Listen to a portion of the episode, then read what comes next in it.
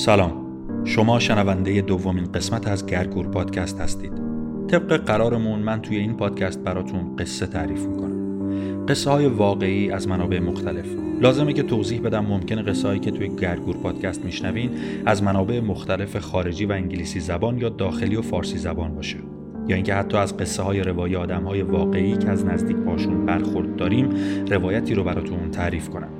چیزی که راجع به قصه های انتخابی ما مشخص و قطعیه اینه که حتما توی روایتی که انتخاب میشه یه چیزی بیشتر از خود قصه هم وجود داره که علاوه بر جذابیت برای شما بشه از توش یه نگاه اجتماعی، فلسفی، حقوقی و یا حتی هنری بیرون کشید. تمام قصه که تعریف می‌کنیم صد درصد واقعی هن و گرگور پادکست فقط اونها رو به گوش شما میرسونه. پس احتمالا قرار ما از هر گزارش شاید به عنوان یه مثال استفاده بکنیم. همین اول اپیزود هم باید عذرخواهی بکنم بابت تاخیر زیادی که بین انتشار قسمت اول و دوم ایجاد شد. دلایل خیلی زیادی داره که اینجا جای گفتنش نیست. اما خب همه سعیم رو می‌کنم که با فاصله منظم گرگو رو به گوشتون برسونم. بهتره یه ذره زودتر وارد قصه اصلی این قسمت بشم ولی قبلش باید توضیح بدم که گزارشی که براتون می‌خونم برخلاف قسمت اول قصه فرد خاصی نیست. این قصه یا گزارش روایت شهری که در 20 سال گذشته شاید مدلی رو خلق کرد از آینده شهرهای جهان. این گزارش چند روز پیش در مجله وایرد با عنوان 20 سال بعد از 11 سپتامبر نظارت تبدیل به سبک زندگی شده است به قلم آلبرت فاکسکن منتشر شده.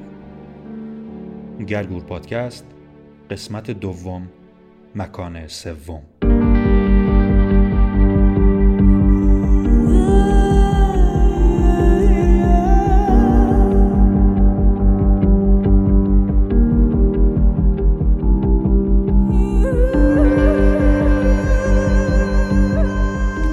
بعد از 11 سپتامبر انجام خیلی از اقدامات ساده که یه زمانی حق مسلم افراد تلقی می‌شد دیگه تقریبا غیر قابل تصوره.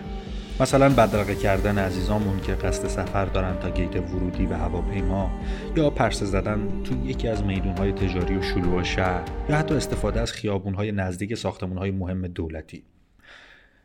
به نظر می‌رسه تمام مکانهای اشتراکی کلان شهرها به شدت با فولاد و دوربین های مداربسته محصور شدند.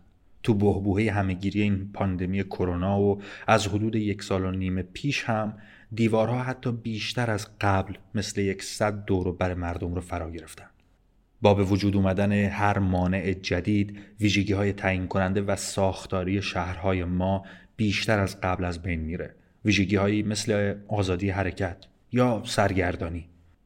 بله درست شنیدین. حتی سرگردانی و گاهی گم شدن در دل شهر هم حق همه ماست. به قول والتر بنیامین یه وقتهایی راه خودتون رو گم کنین. همون شکلی که زمانی راه خودتون رو توی جنگل گم می‌کردین. گم شدن در حالی که مدام در حال ردیابی هستیم خیلی کار سختیه. همچنین وقتی که فضاهای عمومی بین خانه و محل کار یا بین جاهای مختلف از بین برن تجمع آزادانه دشوارتر میشه. این فضاها که به عنوان مکانهای سالس یا سوم شناخته میشن پیوندی که بافت جوامع مدرن رو به هم میچسبونن. مثلا پارک عمومی که یه نوجوانی می‌تونه توی اون اسکیت بورد یا فوتبال یا هر بازی دیگه رو در کنار پدر بزرگ و مادر بزرگ خودش تجربه کنه. یا کتابخونه ای که یه بچه ای می‌تونه توی اون خوندن رو یاد بگیره. یا افراد بی خانمانی که وسیله مناسب رو ندارن می‌تونن اونجا از وسایل دیجیتال و اینترنت به راحتی استفاده کنن. وقتی که این مکانهای سوم ناپدید میشن مثل زمانهای حملات، جنگ و همهگیری های ویروس ها و بیماری ها جوامع به شدت در خطر متزلزل شدن هستند. بدون این فضاها که ما رو در کنار هم نگه داشتن جامعه بیشتر شبیه چندین خرد قبیله مجزاست که خب به طور موازی دارن فعالیت می‌کنن همونطوری که سوشیال مدیا یا فضای مجازی ظرفیت ما برای مکالمات رو در رو رو کم کرد از دست دادن این مکانهای سوم هم می‌تونه ظرفیت فیزیکی و کنار هم بودن ما رو به شدت تضعیف کنه. قصه آمریکا قصه متفاوتیه. این کشور هیچ وقت در مدیریت مکانهای عمومی یا اصطلاحا مکان سوم که اسم این قسمت گرگور پادکست هم هست موفق نبوده. مثلا برای افراد برده و بومی و همون سرخپوست های معروف آمریکا توی قرنهای گذشته ورود به خیلی از میدون های شهر همین ورود خالی هم می‌تونست حکم اعدام داشته باشه. یا بعدها در جنوب آمریکا نه تنها حق رأی رو به سیاپوستان ندادن بلکه دسترسیشون رو به رستوران ها یا سیستم حمل و نقل عمومی و حتی آب ها رو هم ازشون سلب کردن. توی شهرهای شمالی مثل نیویورک هم سیاپوستای آمریکایی همچنان به دلیل تخطی از یک سری کودهای جداسازی خیلی سفت و سخت که به راحتی هم برای عامه مردم قابل دیدن نبود. ولی خب سیاپوستها این رو خیلی خوب درک می‌کردن. اگر از این کودها تخطی می‌کردن با خشونت زیاد دستگیر می‌شدن. در طول قرن بیستم همین قرن گذشته خودمون 20 سال قبل نیویورک یه سری زیرساخت هایی رو برای محروم کردن افراد بیخانمان در استفاده از فضاهای عمومی و مؤسسات شهری که طبق قانون به اندازه هر شهروند صاحب خونه ای اونها هم استفاده از اونها رو داشتند ایجاد کرد. مشخصا در سال 1999 شهردار وقت رودی جولیانی به نیویورک نشینان هشدار داد که خیابونها در جوامع متمدن جای برای خوابیدن نیستند. تهدیدها و فشارهای اون هزاران افسر NYPD پلیس معروف و مخصوص شهر نیویورک حالا احتمالا تو فیلم ها دیدین رو بر اون داشت تا به طور سیستماتیک افراد بی خانمان رو از خیابون ها جمع کردن و به این ترتیب اداره خیابون ها بیشتر یه شکل حالا نه تنها خیابون ها همه مکان های عمومی شب یک شکل نیمه خصوصی به خودش گرفت. اما با وجود همه این محدودیت ها تا قبل از حادثه 11 سپتامبر میلیون ها نیویورکی می‌تونستن از طریق شبکه های وسیع که شهر در اختیارشون میگذاشت مثل پارک ها، میدون های شهر، مسیرها، بلوارها، پیادهروها، همه محوطه های باز و باغ ها و مکان های اجتماعی این سرگشتگی و سرگردانی رو تجربه کنند. و با کسانی که در غیر این صورت هرگز احتمالا اونها رو نمی‌دیدن به شکل تصادفی ملاقات کنند. این برخوردهای تصادفی شهرها رو پویا و زنده می‌کنه. و به جوامع انسانی احساس وحدت میبخشه. این فضای مشترک 20 سال پیش شروع به دور شدن از ما کرد و اگر مراقب نباشیم ممکنه برای همیشه از بین بره.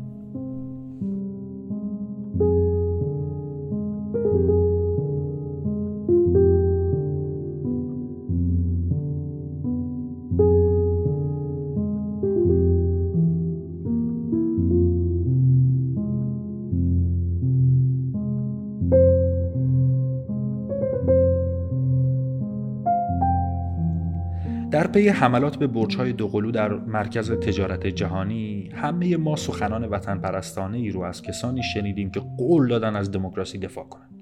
اما در سالهای بعد دفاع این آدمها خودش به بزرگترین تهدید دموکراسی تبدیل شد و شهرها رو به عنوان مکانهای فوق امنیتی درآورد در حقیقت میلیاردها دلاری که میگن ما برای دفاع از سبک زندگی خودمون هزینه کردیم به نظر می‌رسه اصلا موفقیت آمیز نبوده. مشخص هم نیست که آیا ما می‌تونیم این روند رو معکوس کنیم و برگردیم به عقب یا خیر.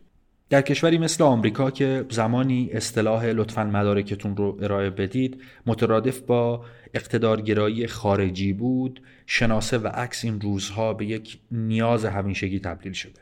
قبل از 11 سپتامبر یک نیویورکی می‌تونست تمام روز خودش رو بدون نیاز به آیدی کارت توی شهر بگذرونه. اما الان تقریبا در هر ساختمون یا مؤسسه بزرگی برای ورود نیاز ارائه مدرک است در حالی که بررسی مدارک تو حافظه خیلی از نیویورکی های پولدار سفت و سخت جای خودش رو پیدا کرده و مانیفست منطقی خودش رو داره در این حال اما این منبع عدم اطمینان و ترس برای خیلی دیگه است. میلیون ها آمریکایی مدارک معتبر عکسدار ندارن و برای میلیون ها نفر دیگه استفاده از این نوع شناسه یه منبع خطر برای دردسرهای مهاجرتی یا گمرکی یا از می رفتن حریم شخصی حتی. به گفته میزو آیسکی مدیر اجرایی موقت پروژه دفاع از مهاجران مستقر در نیویورک سیستم های شناسایی به ویژه در برابر ابزارهای نظارتی آسیب پذیرند. آیسکی میگه که جمع آوری و تجزیه و تحلیل داده ها به طور فزاینده‌ای در توانایی ICE در شناسایی و ردیابی مهاجران مهم شده. این ICE یه زیر مجموعی از سازمان امنیت داخلیشون هست به اسم یه بالا مخفف سازمان مهاجرت و گمرک ایالات متحده آمریکاست. ایشون خاطر نشان می‌کنه که وزارت امنیت داخلی از زمان تأسیس بعد از 11 سپتامبر حمایت خودش رو از سیستم های نظارتی به طرز چشمگیری افزایش داده. ICE میلیون ها دلار رو صرف مشارکت با شرکت های مانند پالانتیر کرده شرکتی که کارش جمعآوری اطلاعات و فروش اون به دولت هاست حالا چه خارجی چه داخلی. این شرکت همین پالانتیر لیست های ورود و خروج به سیستم های دیجیتالی رو از ساختمان هایی که در اونها در واقع شناسایی ها رو کنترل می‌کنه جمع آوری می‌کنه. تشخیص چهره در میدان ها و بیشمار ابزار نظارتی دیگری که مناطق اطراف ساختمان های اداری رو با نظارتی در حد نظارت های نظامی ردیابی می‌کنه. جمع آوری می‌کنه و تحویل میده. به گفته آیسکی با افزایش میل تهاجمی پلیس به حریم مهاجران مدافعان حقوق مهاجران با یک دولت شدیدا نظارتی که به سرعت هم در حال گسترش و توسعه است مواجه شدند. در چند دهه پس از سقوط برج ها مجموعی از چشم های الکترونیک همه جا نصب شدند. گوی شیشه تیره بر روی همه چراغ های شهر. استوانه نقره براق بالای درب تقریبا اکثر مغازه ها نصب شده. دوربین های مخفی که مردم عادی اونها رو نمی‌بینن اما اونها همیشه نظارگر و مراقب رفت آمدها هستند در حالی که در نیویورک سرشماری دقیق و کاملی از دوربین ها وجود نداره اما عفو بین الملل وجود 15 هزار دوربین NYPD رو فقط در محدوده سه نقطه از شهر نیویورک یعنی منحتن، بروکلین و برانکس تایید می‌کنه.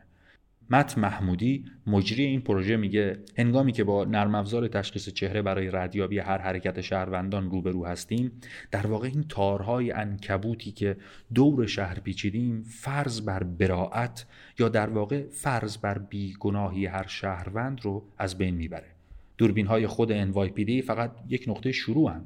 طبق برآورد تایید نشده توسط رئیس وقت سیستم های فناوری NYPD یا همون پلیس مخصوص نیویورک این بخش خاص به بیش از 20 هزار دوربین خصوصی هم دسترسی داره. هر قدم زدن داخل یک فروشگاه یا ساختمان هم در معرض دید دوربین های شرکت های مختلف قرار داره. قبل از 11 سپتامبر نظرسنجی اتحادیه آزادی های مدنی نیویورک کمتر از 2400 دوربین رو توی منحتن از جمله کل سیستم های عمومی خصوصی پیدا کرد. امروز اما تعداد دوربین های پیدا شده فقط در شعب بانک منحتن به تنهایی ده برابر بیشتره.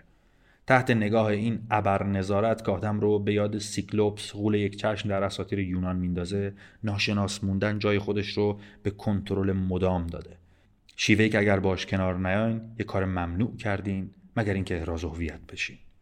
با افزایش تعداد این دوربین ها قدرت فردی اونها هم افزایش پیدا کرده. دستگاهی که در روزگاران اولیه پس از حادثه 11 سپتامبر چند بار تک و توک احتمالا دیدین توی رسانه ها با کیفیت خیلی پایین یه سری تصاویر رو ضبط کرده بودن. با دستگاه های شبکه‌ای جایگزین شدن که می‌تونن ساعت های بیشماری تصاویر شفاف و با کیفیت رو توی کلود ها یا همون فضاهای ابری اینترنتی ذخیره کنن و حجم وسیعی از تصاویر رو تأمین کنن. با مجموعه روبه رشد از ابزارهای مبتنی بر هوش مصنوعی کاوش و استخراج. تشخیص چهره، تشخیص راه رفتن و مراکز هوش مصنوعی NYPD می‌تونن تصاویر استاتیک رو به خیلی ساده به یک شبکه ردیابی پویا تبدیل کنن و حرکات و اقدامات ما رو در طول شبانه روز هر جا که بریم و هر کاری که بکنیم ردیابی و بازسازی بکنن. در هفته های اخیر خبری اومد بیرون که چگونه NYPD بیش از 159 میلیون دلار برای گسترش مخفیانه این سیستم نظارتی هزینه کرده و سنسورها و داده ها رو وارد سیستم های نظارتی کرده. به زودی سیستم ها ممکنه همه چیز رو از خلق و خوی ما گرفته تا سطح تهدید ما ارزیابی کنن و اموال ما رو اسکن کنن تا ببینن آیا چیزی شبیه به اسلحه هم می‌کنیم یا خیر. انتخاب استفاده از مثلا عصا عینک یا هر ابزاری رو در طول سفر با مترو از ما بگیره و به صرف همراه داشتن اون ما رو به عنوان یک تهدید بشناسه و این فرصت غیر ضروری رو برای سوء استفاده پلیس و دیگران بده. این سیستم ها ممکنه تهدیدی فرضی برای همه افراد نیویورک باشند اما تهدید ویژه برای آمریکایی های عرب، خاورمیانه، مسلمان و آسیای جنوبی که احتمالا بیشتر از سایر جوامع از وحشت اجتماعی بعد از حوادث 11 سپتامبر رنج بردند. در حالی که نظارت غیرقانونی از نیویورکی ها مخصوصا اقلیتی که اشاره شد در خانه محل کار مدرسه و حتی عبادتگاه ها بیداد می‌کرد اما اونها حالا این نظارت سفت و سخت رو در مکانهای سوم هم دنبال می‌کنن محدودیت بعد از 11 سپتامبر فقط دیجیتالی هم نیست هزاران تخته، حصار، سیم خاردار، ایست بازرسی و دروازه های امنیتی در این متروپولیس معماری محدودیت و محرومیت رو شکل داده. هیچ سرشماری دقیقی از تعداد موانع فلزی، موانع کاشته شده و سایر موانع نصب شده در شهر نیویورک وجود نداره اما ظاهرا با یک قدم زدن ساده توی شهر هم شما هزاران هزار از این موانع رو می‌تونین ببینین. کرونا یا همون کووید 19 هم برخی از این اشکال محدودیت رو تسریع کرد. موزه ها و پارک هایی که قبلا برای همه باز بود الان نیاز به اسکن زمان بندی ورود و خروج و اسکن دمای بدن دارند. همسایه هایی که به جای گپ زدن با کسایی که قبلا روی نیمکت پارک می نشستن الان چندین متر با هم فاصله می گیرند. ناگهان این ویروس تبدیل به خطر شده و لایه های جدیدی از محدودیت و خلوت رو در شهر ایجاد کرده و در یک لحظه در یک آن تراکم جمعیتی کنار هم بودن که زمانی فضیلت تعیین کننده شهرهای مدرن بود از بزرگترین دارایی اونها به یک تهدید وجودی تبدیل شده. حتی انعطاف پذیرترین مشاغل عمومی مثل کتابخانه های عمومی شروع به بستن کردند و وقتی که اونها سرانجام تونستن دوباره باز بشن موانع جدیدی مثل کیوسک های تصویربرداری حرارتی ایجاد شده بود. این فناوری ادعا کرده بود که کووید 19 رو می‌تونه شناسایی بکنه اما هرگز ظاهرا موفق به این کار نشد. نه تنها اکثریت مبتلایان به این بیماری دمای معمولی دارند بلکه اسکنرها هم نمی‌تونن دمای داخلی بدن ما رو به طور دقیق و قابل اعتمادی اندازه گیری کنند. همراه با سوگیری نژادی که توی بسیاری از این اسکنرهای مادون قرمز یافت شده فناوری نصب شده به نام ایمنی به نظر می‌رسه برای تسهیل این جداسازی ابداع شده.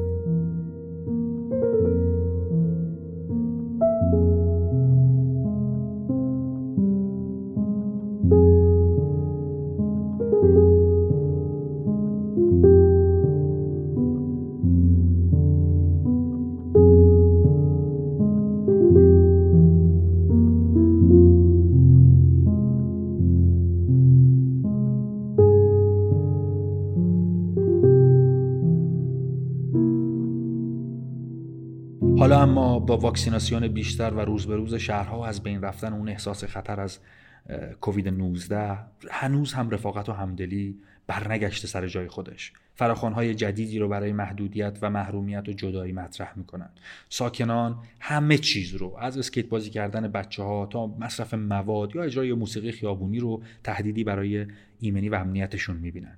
پلیس با بستن و پاکسازی بسیاری از این پارک ها ایجاد مقررات من آمد و شد و محدودیت های فراتر از هر چیزی که بشر تا امروز دیده باشه داره سعی می‌کنه پاسخ این احساس عدم ایمنی رو بده. مثلا یک بار همسایگان در حالی که پلیس با لباس ضد شورش از تاکتیک های خشونت آمیز و تاکتیک های ارتش برای بیرون کردن افراد بی خانمان از میدان واشنگتن استفاده می‌کرد سوی دیگر خیابان مردم ایستاده بودن و تشویق می‌کردن. آمریکا در 20 سال گذشته بسیاری از شهرهای خودش رو بازسازی کرده و احتمالا برای آخرین بار همین اتفاق نیفتاده. زندگی یک شهر داستان تولد دوباره و تجدیده چون نسلهای جدید اهداف جدیدی رو برای معماری خودشون پیدا می‌کنن. امید ما اینه که 20 سال آینده شاهد معکوس شدن این روند و بازگشت این آزادی ها باشیم. سالهای اخیر با حمله های بی سابقه از سوی مردم به طرحهای نظارتی دولت بعد از 11 سپتامبر هم روبرو بوده. چون شهرهای سراسر آمریکا به دنبال کنترل مجدد غیر نظامیان بر همه جنبه های پلیس از جمله نظارت هستند. توی نیویورک این مقابله منجر به تصویب قانون خوبم شده. تصویب قانون نظارت عمومی بر فناوری های نظارتی یا حالا مختصرا POST یا پست اولین اصلاحات نظارتی در یک نسل. این قانون پست ممکنه تنها یک گام متوسط نسبت به شفافیت باشه. اما در هر حال جواب داده. مثلا افشای همین کسری 159 میلیونی بودجه رو که معلوم شد هزینه شده در سیستم های نظارتی نیویورک این ممکنه نقطه عطفی باشه. وقتی متوجه میشیم که چقدر محاصره شدیم و شروع به برچیدن سیستم هایی می‌کنیم که دارن هر روز ما رو ردیابی و تفکیک می‌کنن. بعد از حملات 11 سپتامبر فکر می‌کردیم دیگه هیچ وقت نمی‌تونیم صدای هواپیما رو بدون یه لحظه وحشت بشنویم. هرگز نمی‌تونیم خیابون ششم مالی رو بدون مشاهده یه سوراخ وسط آسمون نگاه کنیم. اما دیدیم که میلیون ها نیویورکی به این آسیب ها رو التیام بخشیدند و تهدید حمله بعدی دیگه جلوی زندگیشون رو نگرفت. ممکنه سالها طول بکشه اما با از بین رفتن ترس ما می‌تونیم شهری رو بسازیم که توی اون آزاد باشیم و بدون سوء زنی که این جامعه در 20 سال گذشته برای خودش تعریف کرده یه بار دیگه همدیگر رو تو آغوش بگیریم.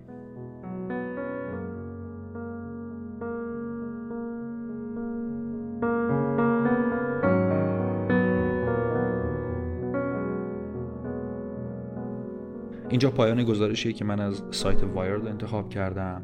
نکته ای که دلیل اصلی ما برای انتخاب این گزارش به عنوان قسمت دوم گرگور بود توی یه سطرای جمله این گزارش نیست. با وجود تمام تفاوت‌هایی که در فرهنگ و اقتصاد و کلا در ساختار اجتماعی بین ایران و آمریکا وجود داره اما به طور قطع در هر شکل و اسمی آزادی های اجتماعی محوریت اصلی خواست بشره. وقتی با دلیل موجهی مثل حادثه 11 سپتامبر توی آمریکا دست به نظارت حداکثری از مردم می‌زنیم می‌بینیم که باز هم افکار عمومی به هر شکلی که توانش رو داشته باشه به مقابله با اون می‌پردازه. نکته اینجاست که در جامعه که رسانه های آزاد وجود دارن شما می‌تونید با نوشتن یه مقاله مثل چیزی که الان من براتون خوندم اعتراض خودتون رو نشون بدین.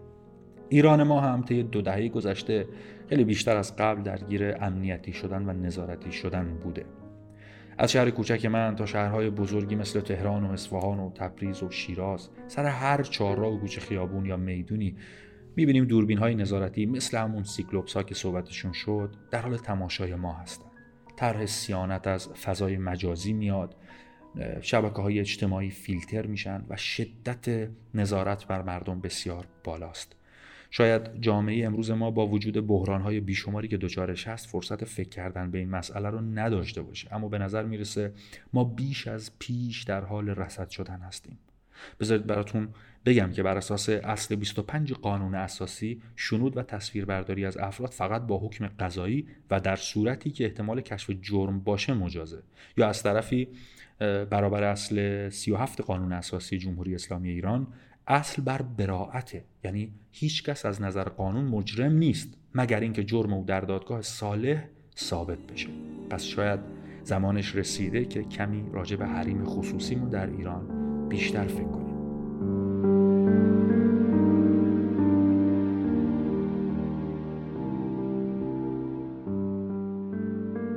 چیزی که شنیدین قسمت دوم از گرگور پادکست بود. یک بار دیگه بابت تاخیر در انتشار پادکست ازتون عذر می‌خوام و تمام سعیم رو می‌کنم که زود به زود قسمت های جدید رو منتشر کنم.